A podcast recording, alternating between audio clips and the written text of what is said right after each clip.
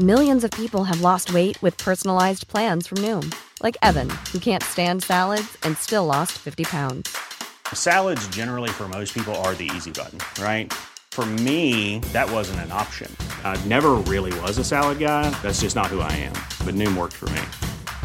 Get your personalized plan today at Noom.com. Real Noom user compensated to provide their story. In four weeks, the typical Noom user can expect to lose one to two pounds per week. Individual results may vary. Hola amigos, bendiciones, ¿cómo están?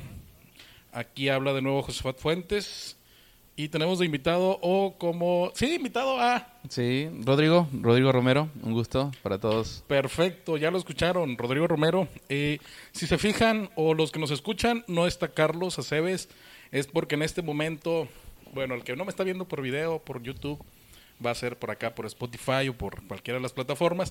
Carlos en este momento, para cuando sube el video, cuando sube el audio, yo creo que ya va a estar casado Ah, sí. eh, en su boda o bien se va a estar casando o a unos instantes de casarse. Entonces, Carlos, si nos ves el día que nos veas o nos escuches, muchas felicidades. Tienes permiso para faltar. No pudimos estar por otras cuestiones, pero está excelente. Perfecto, ya los esperamos aquí.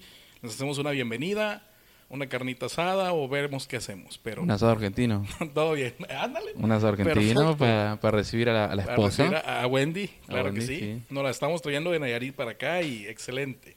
Algo, algo hacemos y, y- y va a estar bien. Qué bueno, muchas felicidades por su boda.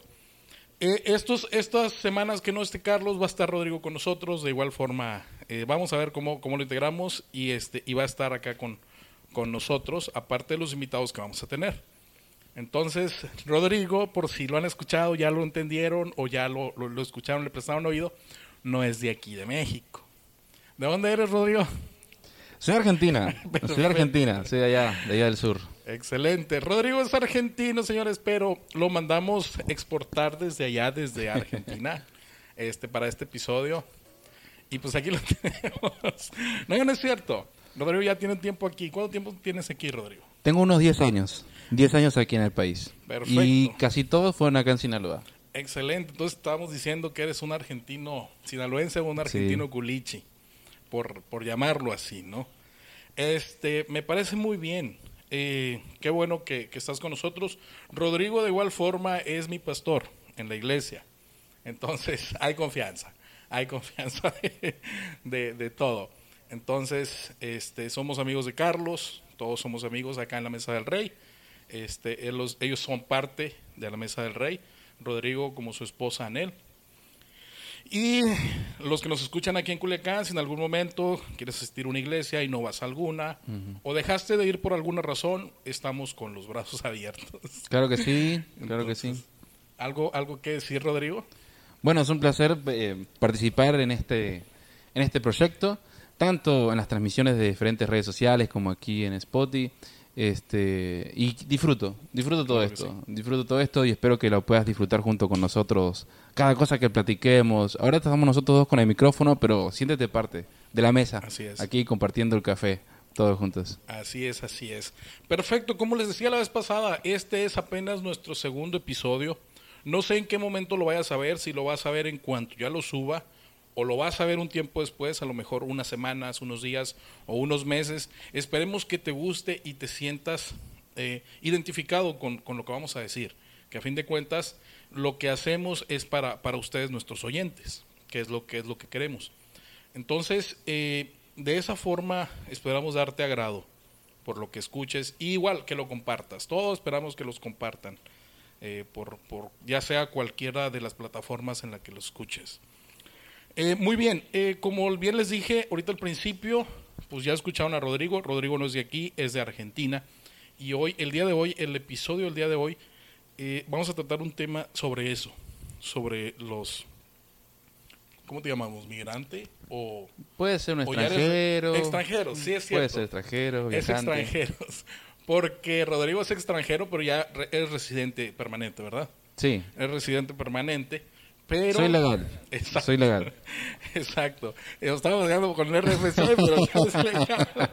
Este, perfecto. Miren, ¿por qué les queremos hablar de este tema? Si bien en, en el podcast pasado, en el episodio pasado, en el número uno, explicamos lo que era la mesa del rey. eh, las personas que íbamos, qué hacíamos, cómo nos conformábamos, todo ese tipo de cosas. Y pues en sí este podcast es como un, como un área también de la Mesa del Rey, que, forma parte. Y como forma parte, este tema lo queremos eh, exponérselos a ustedes. ¿Por qué? Porque en la Mesa del Rey, cuando estamos en el comedor, atendemos a personas de fuera, no nomás mexicanos, no nomás que viven aquí. Eh, como les dije la vez pasada, el comedor lo hacemos ahí en las vías del tren, ahí donde está la capilla de Malverde, en la parte de atrás. Eh, atendemos a personas que viven ahí en situación de calle, que no tienen hogar, eh, drogadicción, eh, alcoholismo, todo ese tipo de cosas, y también migrantes. Eh, gente que viene de Guatemala, viene mucha gente de Guatemala, El Salvador, Nicaragua, eh, Honduras. Y es que les vuelvo a repetir esto, catrachos, los catrachos son de Honduras, ¿verdad? Creo que sí. Creo que sí son hondureños, porque hay un amigo de nosotros que vive ahí en esa parte, que le decimos catracho porque pues es de allá. Pero Ok. también atendemos a mucha gente que viene, que viene, que viene cruzando, que viene cruzando el país. O bien gente del sur de aquí de México. Pero en esta ocasión eh, les queremos hablar de eso, o sea, sobre las personas que vienen de fuera y el tratarlos bien. A Rodrigo lo hemos tratado muy bien, créanme. Demasiado bien, ya estoy bien gordito de tanto, Tanto que se tan bien casó, que me tratan. Tanto que se casó con Anel y Anel es de aquí, ¿eh? Sí. Entonces, a Rodrigo le ha ido muy bien. Entonces, algo que nos quieras compartir, Rodrigo, ¿cómo ha sido tu estadía? Bueno, nos dijiste que llevas 10 años aquí, Sí, ¿verdad? 10 años. 10 años aquí en, en México y especialmente aquí en Sinaloa. Sí, Aquí en Culiacán, perfecto. Este, ahora, el, el- una pregunta que yo quería hacerte, o que nos, o que nos dijeras, eh, cuando viniste a México, ¿cuál era tu plan de venir aquí a México? Ah, ¿Podría decirse cuál era el plan o cuál era tu pensamiento al venir a México? ok. Entonces, eh, por el hecho de que ya llevas 10 años, porque me imagino que no es fácil dejar tu tierra No, claro que y, no. y cambiarte a un a otro a otro país. Para nosotros es muy común, antes de que hable Rodrigo, para nosotros es muy común el decir, ah, ok, me voy a ir a otro país porque tenemos al país vecino, Estados Unidos, y especialmente aquí en Sinaloa la gente, Aquí le dicen el otro lado. El ¿Por qué? otro lado. Porque está acá pegado. exactamente, está acá, cruzas la línea y dices, ah, para el otro lado. Entonces, ¿qué es lo que pasa? Mucha gente, especialmente aquí en Sinaloa, los ranchos, incluso gente de aquí de Culiacán, va, se va a trabajar a Estados Unidos por una temporada. Hay quienes se van tres meses, seis meses, o se están todo el año y los diciembres vienen. Pero también conozco mucha gente que se ha ido y ha hecho su vida allá. Entonces yo sé que no es fácil, yo sé que no es fácil. Entonces me gustaría que nos dijeras, este, ¿cuál era tu pensamiento al venir aquí a México? Muy bien. Este, vine en el 2012. Ajá. 2012, ya van como 10 años. Y mi pensamiento era la aventura, en cierto modo. Estabas joven. Obviamente, sigo joven todavía. sigo joven. Pero Exacto. bueno, antes estaba más Sí, joven. estaba más joven, claro. Este, tenía ciertas independencias este, emocionales. Eh, estaba soltero, entonces no estaba ligado a nadie en especial. Independencias económicas, yo trabajaba por mi propia cuenta. Y ciertas independencias que me motivaron, o mejor dicho, me facilitaron el viaje. Y el por qué, por definirlo de una manera, la aventura. Yo soy misionero, vengo de Argentina con ese propósito. Mm, eh, y lo que te motiva es la aventura. La aventura de ir a conocer gente nueva, eh, tradiciones nuevas, culturas nuevas, Comidas nuevas. comidas nuevas. Es todo bien diferente. eh. Enchilarse. Enchilarse. La una de las primeras veces que me enchilé fue bien feo porque me dolió hasta el oído. No sé si alguno sabrá. Bueno, yo como soy extranjero, fue un impacto de golpe. Este, pero si te respondo en una palabra concreta, Claro. podría ser mm, la aventura. Yo sé que mucho de lo que atendemos en la mesa este, se ven a la aventura y a cosas nuevas. La incertidumbre es parte del viaje, porque conoces lo que te dicen otros, pero nunca viviste en ese lugar Así es. te han comentado que es de esta manera, que tienes que esta manera, que tienes que moverte así, que se habla de esta forma. Pero ya que tú te agarras tu mochila y ya que viajas, tú mismo descubres. Descubres tu camino. Este, había un, un refrán que decía que no hay camino, el camino se hace al andar. Así es. Y yo siento que eso fue mi experiencia. Ok. Eh, descubrí cosas nuevas, cosas que yo no esperaba ver, cosas que esperaba ver y no vi, y cosas que no esperaba ver, ver y vi y viví. Y es parte de, de la vida del viajante, del viajero. Y siento que en la mesa este, Hay muchos que viven ahí donde están las vías eh, del tren y otros que van de paso. Me ha tocado una ocasión, Josafat, que estuvimos ahí y de golpe se paró el tren y cayeron un montón de gente. Sí. Mucha gente y rápido a servir desayuno y que empezó a sonar el tren y todos corrieron y me di cuenta que a veces el viajante, eh, cómo ayudar al viajero, es así, es rápido, es esporádico, ya tiene que tener lista tu bendición para ayudarle en ese momento. Así es. Y eso, bueno, tengo muchas experiencias, me llevaría todo el podcast completo, pero si te puedo resumir, Claro, claro. Es la aventura. Es la aventura. Fíjense que, que hablando de eso de a la mesa del rey y de, y de cuando estábamos los domingos atendiendo a nuestros amigos ahí en el, en el comedor, en una ocasión nos pasó algo, ah, ah, bueno, yo creo, no sé si estabas, no recuerdo si estabas, pero ese domingo eh, realmente teníamos poca gente que estaba ahí, en el lugar. Yo le calculo que han de haber sido como unos ocho. Entonces ya nos habíamos puesto de acuerdo para llevar guisos, eh, para darles en taquitos de comer y que de repente pasa eso que dice Rodrigo, se para el tren, pero venían muchísimos migrantes. En su mayoría creo que eran de Honduras, puede ser. pero sí, sí. eh, les estoy hablando que eran como 130 personas. Y la comida que teníamos era 15 eh, personas, para 20, 20 personas, personas. 25 personas como máximo. Entonces los vamos viendo que se van bajando y que se comienzan a formar y nosotros Señor, ayúdanos, o sea, ¿qué vamos a hacer o cómo le hacemos con, con lo que tenemos para, para brindarles, o sea, para brindarles porque vienen en el tren, el tren ciertamente separa cada, cada, cada lugar, cada pueblo, pero pues tampoco en cada pueblo separa ni mucho tiempo como que te da el tiempo, ah, voy a ir a una tienda y voy a comprar otra.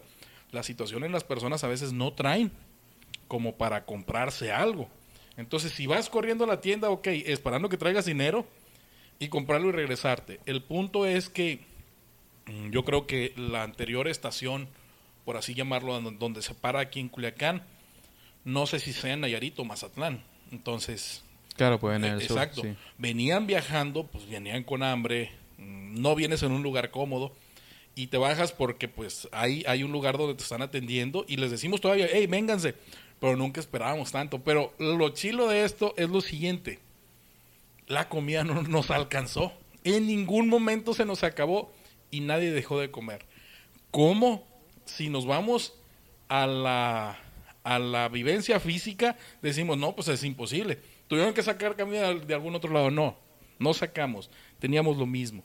Únicamente que le metías la cuchara y hacías el taquito y no se acababa. Sigue igual. A veces donde te das cuenta, ok, es un milagro de Dios. Sí. Porque créeme, nadie se quedó. Yo recuerdo que sí fui, compré más, pero cuando llegué ya se habían ido. Ya quedaban unos pocos. Y dije, ok, comieron todos, todos comieron. Todavía nos quedan unos taquitos y los andamos repartiendo a ver quién quiere más. Entonces, cosas como esas pasan allí en, el- en el comedor. Y les digo, la gente de fuera, ¿por qué? Porque ellos venían de otro país. Y tengan en cuenta que ya tenían todo, el, todo México viajando en el tren. Y viajar es bien pesado. Bastante. Bast- ¿Cuántas horas viajaste tú cuando te viniste a Argentina? ¿O las veces que has ido y, y venido de, de visita a tu familia? Pues, este, podría decirse que es más fácil y no. Sí. ¿En qué sentido? El avión es mucho más rápido que, un- tren y no te puedes viajar en tren de, de- de- Pero, ta- pero de también México. son horas de, son horas de vuelo y, y horas de, de- Sí, en ese caso es el, el que no es fácil viaje, tampoco. exacto. Este, porque tienes que hacer transbordo a veces, tienes que esperar en otra aerolínea, tienes que correr por tus, tus equipajes y correr al otro lado. Este, pero una vez te cuento la experiencia, viajé en tren en una ocasión. Viajé de Buenos Aires al norte del país. Y el norte del país limita con Paraguay y con Brasil. Eh, y me fui como de mochilero con los amigos. Me fui así de, de viaje a la aventura también. Este con propósito especial, pero en ese caso fue de vacaciones, por decirlo.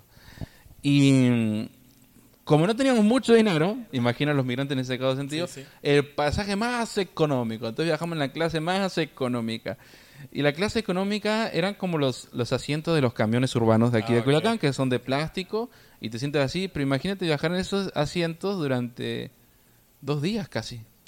Dos días, porque las vías del tren estaban en tan mal estado que el tren iba a una velocidad lenta. Exacto. Y hu- hubo días en que dormíamos en el piso y la gente pasaba por encima de nosotros. Y fue una experiencia, una vivencia. Pero es muy pesado. Y hay que tener en cuenta que en el, en el tren que viajan los migrantes aquí no hay asientos. De Yo viajaba donde era un asiento incómodo, pero de perdida había asientos. Así es. En este caso no, no hay asientos. Eh. Arriba, abajo, entre los vagones de carga. Y así se la avientan y, y es pesado. Y, y deja tú, en esa ocasión yo recuerdo que hacía frío todavía. Mm, Le calculo que fue enero, febrero. Hacía frío porque estaba eh, como lloviznando de esos días que hace frío. Ahora, aquí en Sinaloa estaba, estaba fresco. Le calculo unos 15 grados centígrados, 17. Pero si nos vamos más al sur del país, Claro. pues hace más frío. Entonces, Claro, claro. imagínate viajar tantísimos kilómetros arriba del tren. eh, y estamos hablando que es un tren que no es de pasajeros, es un tren de carga. O sea, te puedes acomodar o arriba o entre vagón y vagón, donde va la conexión del tren, que hay como un espacio ahí. eh, pero es incómodo, vienes en cunclillas, no te puedes acostar o tienes que venir sentado. No tienes baño tampoco. No, no tienes baño. Y, y ¿sabes cuál es lo impresionante? Que venían mujeres también. Sí. Uno como hombre, pues conocemos que la cualidad de los hombres, Práctica. uno como hombre, sí, es práctica. Es práctico, sí. Donde sea lo puedes hacer. Pero depende de la vergüenza que le da a cada uno y el pánico escénico. Pero las mujeres no.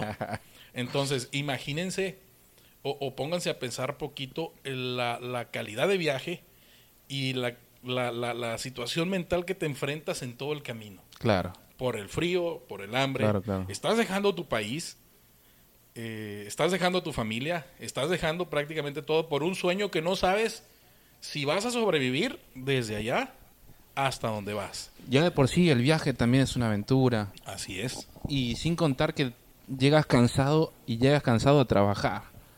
Así Entonces, qué necesario que es una mano. y a encontrar trabajo, o ver si, Y a encontrar puedes trabajo. encontrar trabajo, porque Sí. hay gente que no lo encuentra tan fácil. Ahora, tú cuando te viniste, cuando te viniste a Argentina, ¿cuál era, cuál, eh, venías a algo en específico? Sí. ¿Y por cuánto tiempo venías? Bien, yo estaba, estaba trabajando en Argentina y como tenía ciertas independencias, tenía un buen fondo de ahorro y pensaba gastarlo en algo específico, pero sentí ese famoso llamado, por decirlo, y adelante, en al, al pasaje. Vamos a vivir esta experiencia misionera por unos seis meses, decía, porque el permiso legal para estar en el país son 180 Toma días. tus seis meses, diez años. Eh, sí, y, me sentí como, como la famosa historia, no sé si era Cortés, que quemó los barcos para no regresar hasta cumplir con su misión. ok. Porque el pasaje lo compré abierto y dije, lo voy a comprar abierto 12 meses por si me llegara a quedar un poquito más. O sea, el año completo. Sí. Ok. ya abierto quiere decir que cumple 6, 7, 8 meses y ya te quieres regresar y vas a la aerolínea y dices, quiero mi pasaje de regreso, Ah, y ya está pagado. Ya, y ya, entonces ya. lo tomas. Perfecto. Nada más el límite que te permitía la aerolínea era 12 meses. Ok. Y pasé los seis meses de permiso legal como turista y dije, pero bueno, está, está, está bien, me siento tranquilo con lo que estoy haciendo, estoy disfrutando este trabajo, este que es eh, visitar a la gente, ayudar a, aquel que necesita aquí en el país. Y dije, un poco más. Vamos a- Ok. todavía tengo chance, dije. Tengo seis meses más. Tengo seis meses. Y no me di cuenta y pasaron los seis meses y ya se me quemó la nave. y ya no podía regresar tan fácilmente. Y entonces como ya estaba en el juego, ya estaba en la, en la viada, ya me Sí, quedé. sí. Ok. Y Ya me quedé, ya me quedé. Tuve muchas oportunidades de regresar y pude regresar a Argentina, obviamente, porque tengo mis lazos familiares allá. Nunca los voy a perder. Este, pero ya mi trabajo eh, mediano eh, y corto y mediano plazo es aquí. Todavía sigo aquí. Ok, Y el, el plan mío era quedarme seis meses nomás. Seis. Saben que yo conocí a Rodrigo. Rodrigo es, es mi pastor desde enero para acá. Eh, ya estamos a tiempo completo con ellos. Eh, conocimos a Rodrigo el año pasado, en noviembre, a él y a Anel, en un viaje misionero. ¿A la sierra? Sí. Que fuimos a la, a la sierra del Nayar, en Nayarit, con una comunidad que se llama eh, Cuaré, en Ojo de Agua. Entonces, eh, de hecho, eh, ahí los conocimos. Y recuerdo que el primer, nos hicieron primero como fue por Google Meet, o no recuerdo si fue por Zoom, Sí, que alguna todas las personas que íbamos a ir al viaje, tanto los que habían ido, que ya se conocían, pero habíamos muchas gentes nuevas, o sea, que no nos conocíamos. Y recuerdo que estábamos en, el, en la presentación, o que nos estaba haciendo Carlos precisamente, y, y decía Carlos, ánimo, fíjense que esto es muy bueno, que el viaje les va a servir y que es, y es muy buena las misiones, y dijo Rodrigo, ánimo chicos, ánimo, yo venía por seis meses, 10 años. Yo me acuerdo mucho de eso y digo, ok, o sea, 10 años ya. Ahora, el, el punto aquí es el siguiente.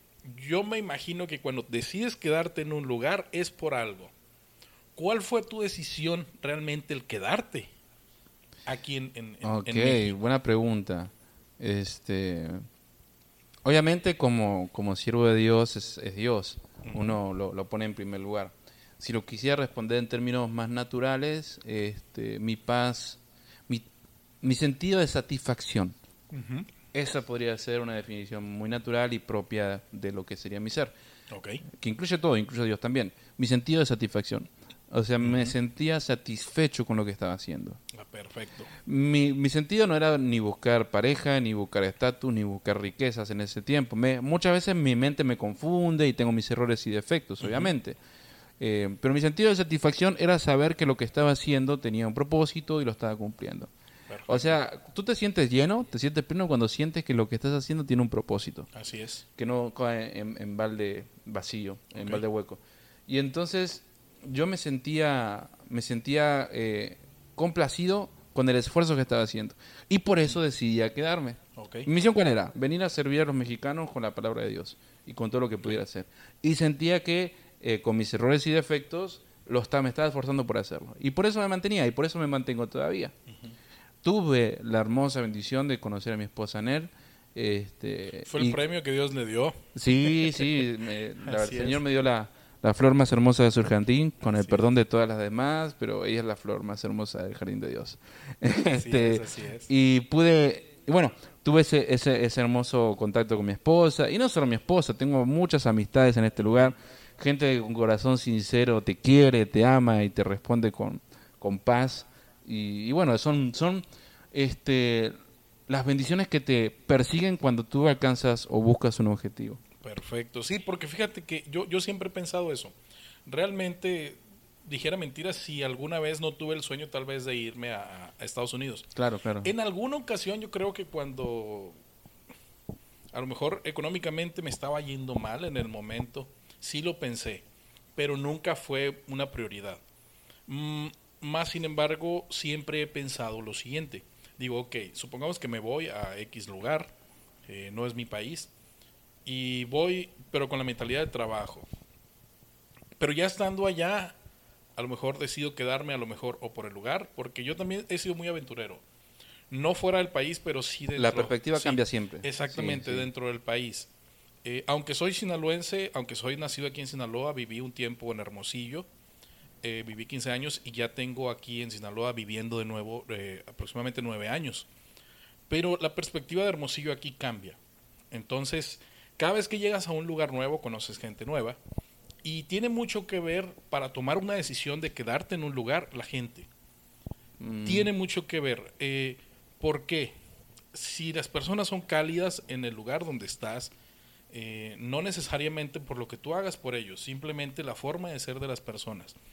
Y créeme, yo te puedo decir algo porque he viajado a distintas partes del país, conozco a gentes, a personas de distintos lados del país. Yo creo que llegaste a un lugar privilegiado, porque la gente aquí en Sinaloa es muy cálida. Sí, había, había algo que yo no entendía, que es el término tu casa. A ustedes se les hace muy común, y está muy bien, qué bueno que se les hace muy común. Pero yo no entendía el término tu casa. Allá en Buenos Aires, eso no se utilizaría por el concepto de que no es mi casa, es tu casa. Ah, ah, pasamos con el carro con alguna persona, un conocido, y pasamos por la casa de esa persona y me decían, ah, aquí tu casa, y seguíamos de largo. Digo, pero no, bueno, gracias, qué bueno, ¿dónde están las escrituras? Pero, pero no lo entendía, obviamente no me costó tanto entenderlo por cómo es la gente de aquí, de Así Cálida. es. Pero te dicen tu casa para que te sientas como en tu casa. La comodidad tal vez sería... Pero no necesariamente la comodidad, el concepto del hogar. Este, te involucran en su hogar, Ah, te involucran en su en su cotidianidad. Eres como parte de la familia o del círculo de amigos sin siquiera conocerse prácticamente. Es el valor acogedor que te da la- la- Acogedor. exactamente. Exactamente. Que te da las personas o los amigos. Otra cosa, el buenas tardes, buenos días o buenas noches. Pasás, vas caminando por la calle y tu mirada por casualidad se cruza con, de, con alguien. Sí. ¿Qué haría un argentino o, o alguien de otra parte? Bueno, apartaría la mirada, ya no, nada más se cruzó en mi círculo, en mi, en mi panorama visual, listo. Acá estás obligado a decir buenos días, buenas, Buenas tardes, pero no obligado porque te obligan, sino por la cordialidad que se vive aquí. Así es. estás en los tacos y hay una mesa por allá, tú estás en tu mesa, te levantas y por la cordialidad, Aprovecha. aprovecha y te vas. Y está muy bien. Sí. Eso, esos puntos a favor para, para Sinaloa. Y, y fíjate una cosa, yo te digo, yo viví 15 años en Sonora, conozco a, a los sonorenses, pues, de pies a cabeza. Ya tengo nueve años, ciertamente. Pero, y, y créanme, Sonora, pues, es, es, mi, es mi segunda casa, eh, aparte de Sinaloa. Pero eh, a lo que voy es lo siguiente, los sinaloenses son un poco más, eh, más calurosos por, ese, por la cuestión de los saludos. ¿Por el calor será también? Por el calor, probablemente. Pero también es calor. que- mucho Bueno, sí, calor. tienes razón. Sí, este, fíjate que, y tú lo ves aquí en, aquí en, aquí en Culiacán. Eh, yo que soy de un pueblo, de aquí de, de Sinaloa, es más cálida la gente todavía. Más todavía. Allá puedes ir a una cuadra de distancia y si levantas la mano te van a levantar la mano. ¡Hey! ¿Cómo está? Buenos días, buenas tardes. ¡Hey! ¿Cómo estás? Y si eres una persona que ya conocen en el rancho o en el pueblo, si vas al centro por algo o a la tienda por algo, te vas a topar a cuatro o cinco personas y te tienes que quedar platicando con ellos. Por la calidez del sinaloense. Es algo que, que- que tiene el sinaloense. ¿Sabes qué más también? Este, el hecho de compartir las abritas. Ah. Pequeño detalle, pequeño detalle. No sé si te pasó a ti, tal vez. Este, allá me acuerdo que yo estaba en, en la prepa o en la secundaria o algo así. Si tú llegabas a cometer, no es imprudencia, pero allá tal vez sí. Llegas a cometer imprudencia de decir, ¿quieren?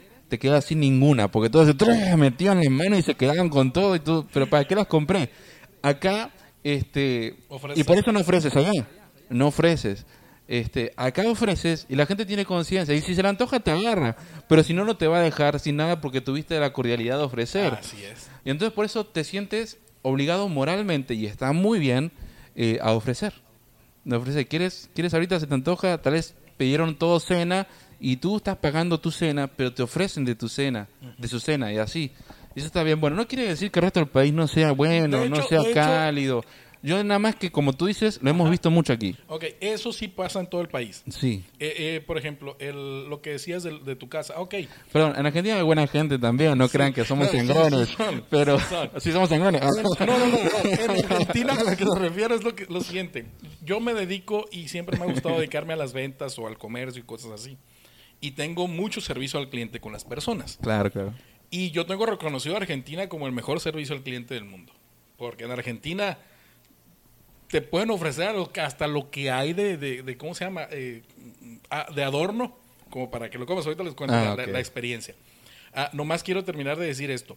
En todo el país la gente sí es cálida, así de decir, ok, eh, tu casa, mi casa, tu casa. Sí, Y también el hecho de ofrecer, ya sea unas sabritas, o un pan, o un gansito, lo que sea que traigas en la mano lo ofreces. Y sí, todos nomás agarran, mm, como en todas partes hay de todo. Una vez, una Claro, ocasión, claro. Y alguien metió toda la mano y me sacó todas las sabritas.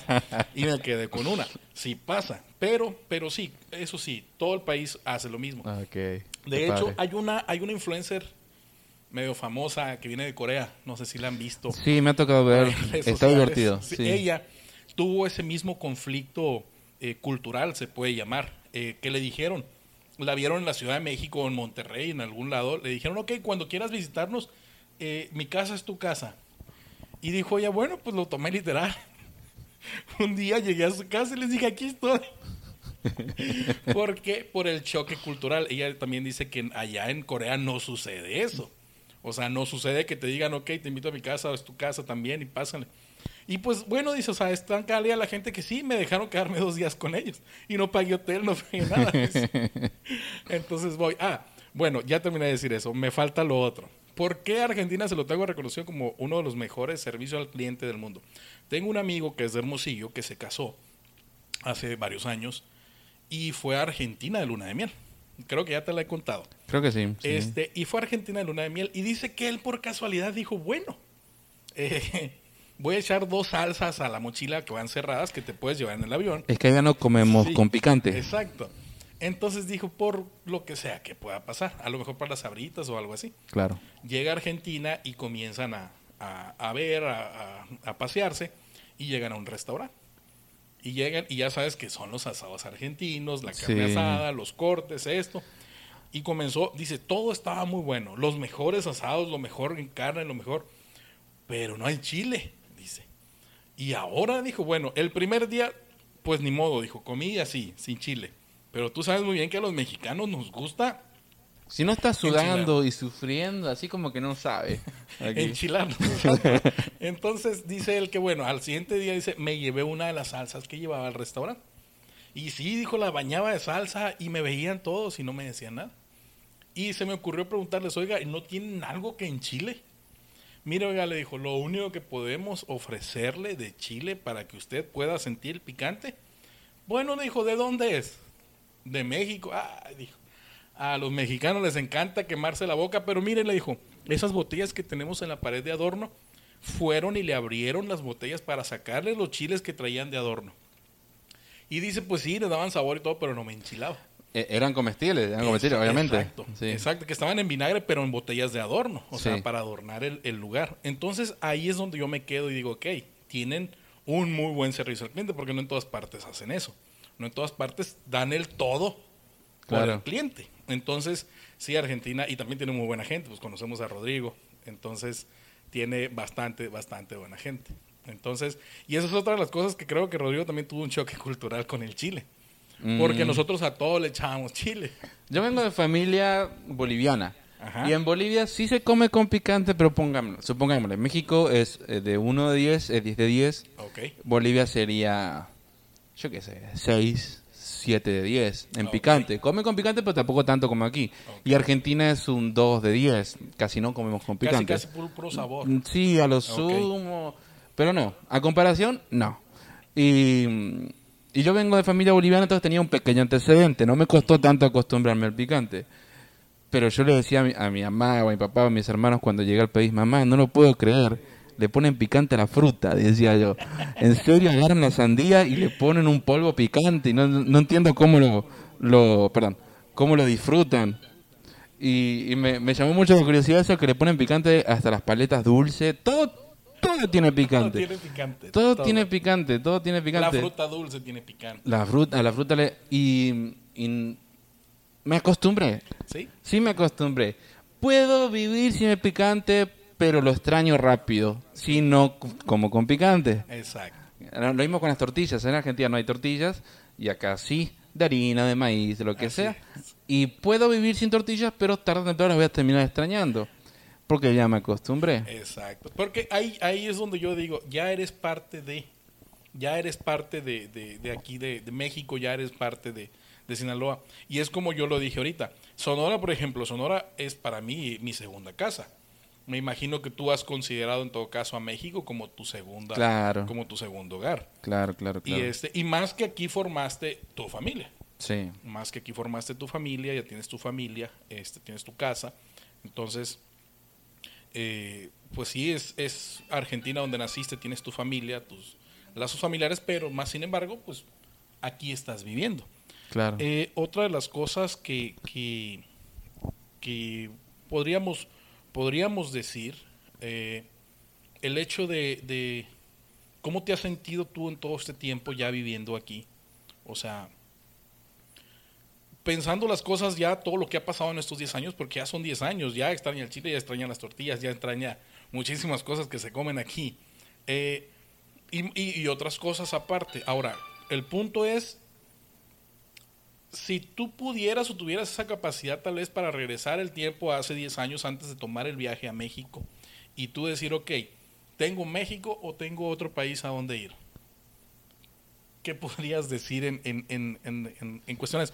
A, a- a tomando en cuenta a cómo te ha ido y a cómo te ha tratado las personas. Y ahorita, y ahorita te digo el, el por qué.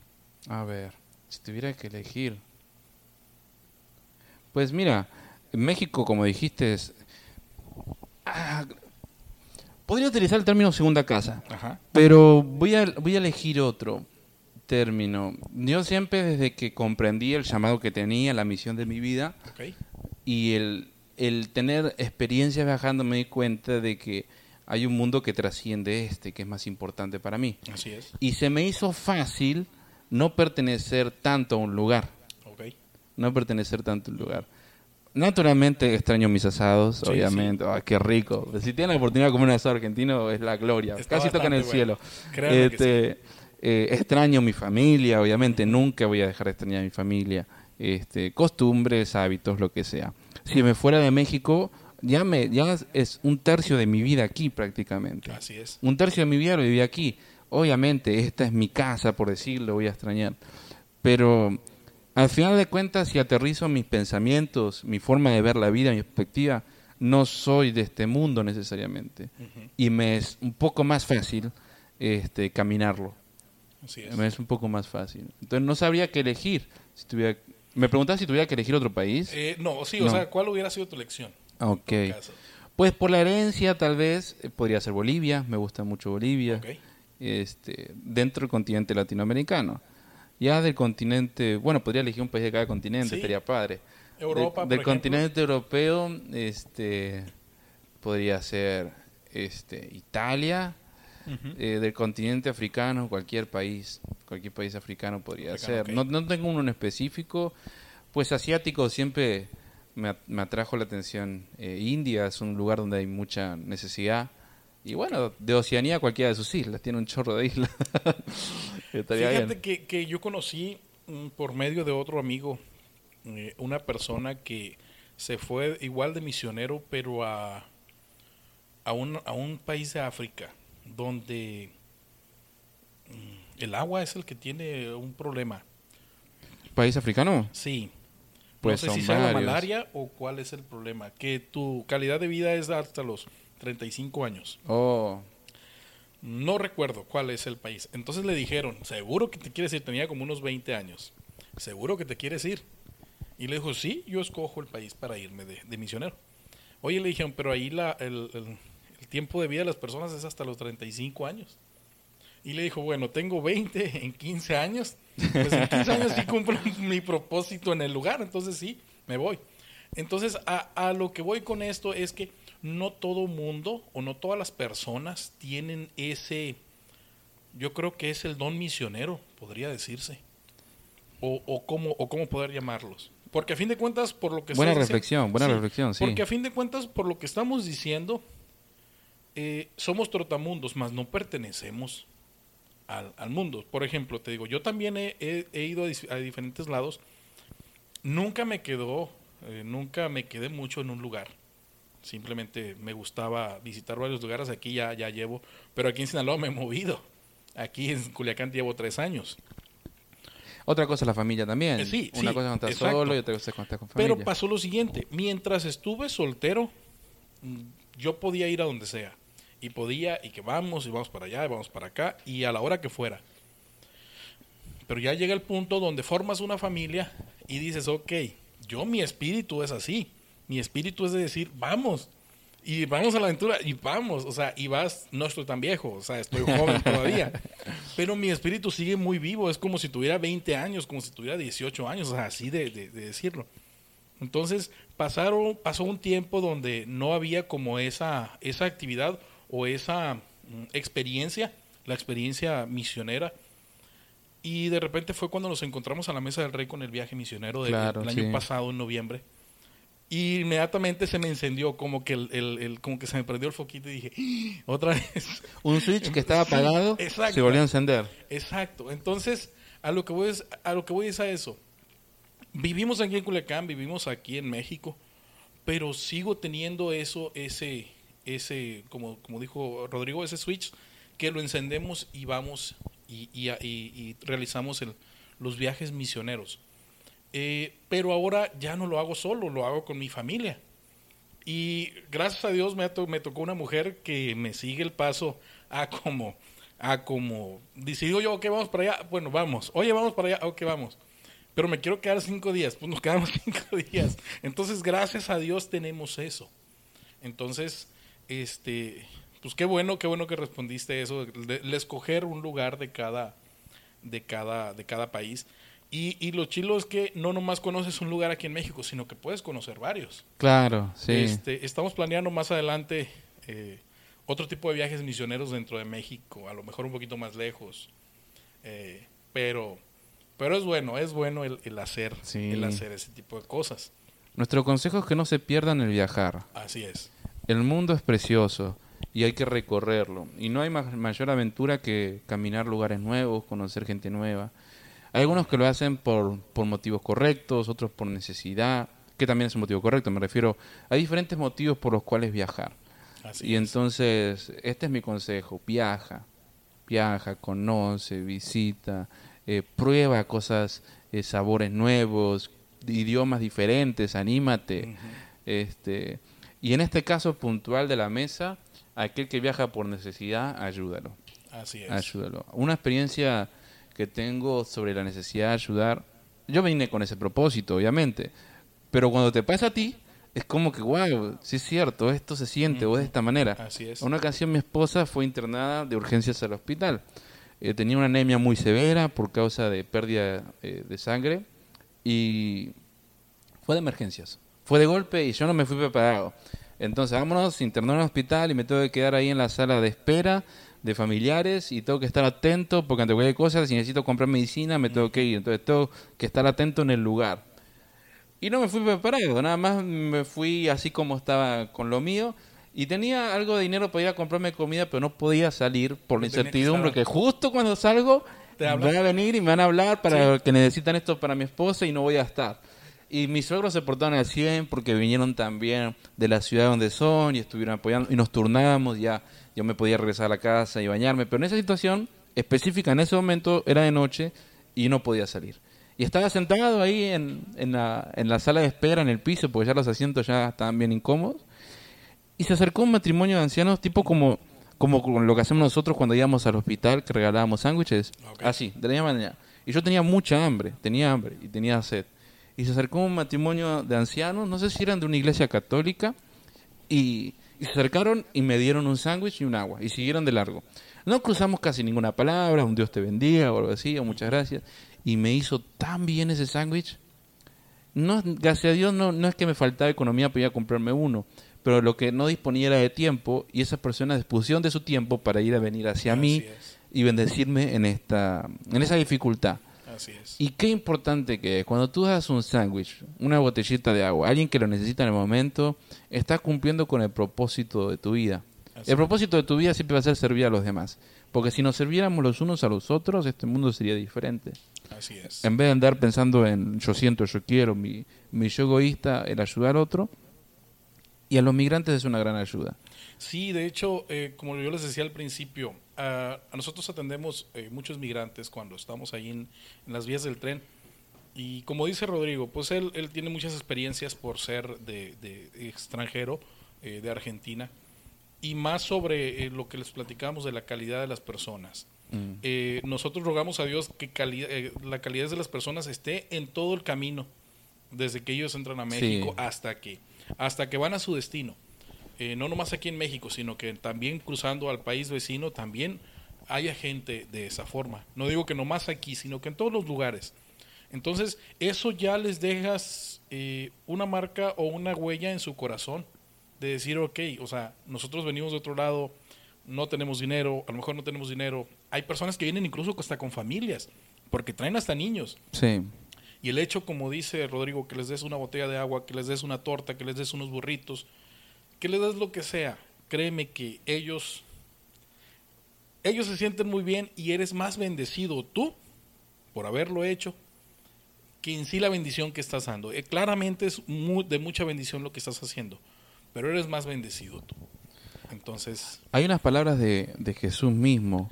Él decía, en un momento estaba rindiendo cuentas con la gente y él felicitaba a la gente y le dijeron que bienaventurados, bienaventurados muy feliz, porque usted, yo tuve hambre y me dieron de comer, yo estuve eh, desnudo y me dieron, o sed, me dieron de beber, yo estuve desnudo y me dieron ropa, yo estuve preso y me visitaron, yo estuve así y me ayudaron. Y la gente se preguntaba, pero ¿cuándo lo hicimos? Porque nunca se lo hice a Jesús. Nunca Así apareció, es. en este caso, Jesús físicamente personante mío y le dije, Jesús, ¿quieres un taco? Y se lo di. Y él dice, es que ustedes se lo hicieron cuando se lo hicieron a uno de mis pequeños. así es. Entonces muchas veces que nosotros al ayudar a los demás estamos haciendo un servicio directamente a Dios. Puedas creer o no puedas creer en Dios. La misericordia es un idioma. La misericordia, el ayudar a los demás es un idioma universal. Puedes hablar español, puedes hablar chino, puedes hablar de lo que sea, cualquier idioma, cualquier territorio. Pero el ayudar es importantísimo, Así es. el ayudar.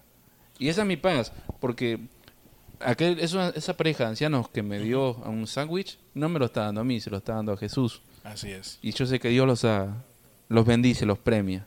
Así es. Entonces, e- este, esto que les platicamos nosotros, estas experiencias que les platicamos, incluso cuando tú lo haces eh, y vas a otro lugar donde, donde no es tu tierra, y vas y ayudas, y vas y aportas, eh, las personas sienten exactamente lo mismo. Y les platico algo ya rapidito, ya para terminar, ya estamos terminando. Eh, nosotros vamos a Ojo de Agua, que es lo que platicamos hace ratito, y, y las personas en Ojo de Agua es una comunidad ahí en la Sierra de Nayar, Nayarit. Es una comunidad olvidada, realmente. No hay ayudas de gobierno, no hay muchas ayudas de gobierno, e incluso no hay hasta luz. Eh, bueno, muchas cosas, muchas carencias. Y comenzamos a ir a ayudar. El viaje en noviembre ya habían ido en mayo, volvimos a ir en enero, luego volvimos a ir en mayo, y esperamos con todo el favor de Dios ir en noviembre de nuevo. Pero al tercer viaje, al segundo viaje, al tercer viaje la gente comenzó a decir, oye, pero ¿por qué lo hacen? Es que el propósito, vamos con los niños Ajá. y les regalamos juguetes, hacemos juegos, fiestas, llevamos dulces. Así es. Entonces eh, nos reunimos en la, en la escuela y ahí en la escuela a- hacemos todas las actividades y jalábamos a los niños, les regalábamos las cosas, les dábamos. Pero ellos decían, oye, ¿son de algún partido político? No, no somos de ningún partido político. Somos una organización o un movimiento que se llama así. Ah, ok, perfecto. Y a la, sigui- al siguiente viaje, oye, pero ¿por qué lo hacen? Nadie más viene. Y- Un- un oh, gancho, oh, un sí. gancho para conocer a la gente era ir y limpiar las casas. Así es. Los patios. Y nos decíamos, hola, buenas tardes, nos presentábamos, íbamos con nuestros rastrillos, bolsas. No- nos gustaría ayudar aquí a la comunidad, no sé si nos permite limpiar su patio. Que en realidad el patio es, es el cerro, por decirlo, pero a veces delimitan. Nos gustaría limpiar. Bueno, dicen, y nos dejan pasar. Y ya empezamos a limpiar. Muchas gracias. Ahora en la tarde vamos a tener un evento para niños. Invitamos a sus niños, vamos a regalarles juguetes, vamos a hacer juegos. Ok, te dicen. Bueno, te dicen ok, pues no saben lo que es ok. Ah, sí. Te dicen, ah, sí. Y, y te vas y una persona me preguntó, Manuela se llama, de allá de la, de la comunidad, eh, ¿de dónde vienen? Venimos de Sinaloa. Le decimos, ah, ¿y y por qué vienen de tan lejos a limpiar? Me decía. Exacto, exacto. A eso es lo que voy. O sea, estás dejando esa huella en el, en el corazón de las personas Sí. al hacer un acto por ellos que, que ellos no te lo pidieron, pero que tú lo estás haciendo de corazón. Entonces, al igual como vamos nosotros a esa comunidad y al igual como lo hacemos con los migrantes, con las personas que van de paso hacia otro país buscando su sueño, eh, eh, y los ayudamos, les damos, que no es mucha la ayuda, pero, pero algo es algo. A lo mejor traían mucha hambre, a lo mejor traían mucha sed, no sabían qué iban a hacer, no traían dinero, el tren no se para mucho, porque el tren a veces se para 5 o 10 minutos y vámonos otra vez. Pero ya estás dejando ese pequeño, esa pequeña huella. Yo sé que van a pasar muchos años o mucho tiempo y las personas van a decir, "Órale, yo me acuerdo cuando venía de mi país hasta acá y las personas nos ayudaron en el camino. Entonces, y es muy probable que ellos lo hagan con otras personas después. Y así es, o sea, se va haciendo una cadenita y una cadenita. ¿Por qué? Porque cuando tú ya eres bendecido, comienzas a bendecir también a las Sí. personas. Entonces, eh, hay que tratar bien a las personas que van de paso. No sabemos cuáles son sus problemas o cuáles son los motivos por los cuales ellos salieron. Pueden ser distintos motivos. Hay que, hay que tratarlos bien. Hay que darles el apoyo que merecen. Hay veces que cometemos eso de decir, no, yo voy a poder bendecir hasta que Dios me bendiga mucho. No, Claro, no, no. no es necesario. No es necesario. A veces no ocupas mucho. Este, con unos taquitos que hagas, con unas tortitas que hagas, Unas que- galletas del. Oxxo, la tienda, lo que sea. una agüita, lo que sea. Entonces, con eso ya tú eres de bendición para ellos. Y, y hay que hacerlo, yo les invito a hacerlo. Personas que de igual forma que nunca han, nunca han conocido nuestro movimiento que se llama La Mesa del Rey, los invitamos, los invitamos a que se unan, a que se unan al movimiento todos los domingos a las 8 de la mañana o de 8 a 10 de la mañana, ahí atrás de las vías de, de Malverde, de la capilla de Malverde, perdón. Este, estamos, y créanme que eh, si ustedes se unen al movimiento y comienzan a ayudar, comienzan a bendecir, la bendición va a ser más grande para ustedes. Y los invitamos. Ya conocieron acá un poco de la historia de Rodrigo. Si lo quieren conocer más, vengan y conozcanlo. Aquí estamos para servirles. Aquí está para, para servirles. Este, de igual forma nosotros. Y ratificamos lo que les dije la semana pasada. Oh, eh, la semana pasada, el episodio El pasado. episodio pasado. Eh, el episodio pasado les dije, si alguien trae algún detalle, algún problema y quiere ser a lo mejor escuchado, quiere que los lean, porque no hay nadie a lo mejor a tu alrededor que lo pueda hacer, y, y escríbenos a, no- a nuestras redes sociales. Les digo, si no los puedo atender yo, si no los puedo atender Carlos, porque Carlos ahorita está en, en planes de boda, este, podemos pasarlos a diferentes personas, que los lean, que los escuchen, porque a veces eso, eso ocupamos y también es, es de bendición para todos. Entonces, eso nomás quería, quería comentarles, quería ratificar. ¿Algo más que quieras comentar, Rodrigo? Pues todos están invitados a la mesa, a la mesa.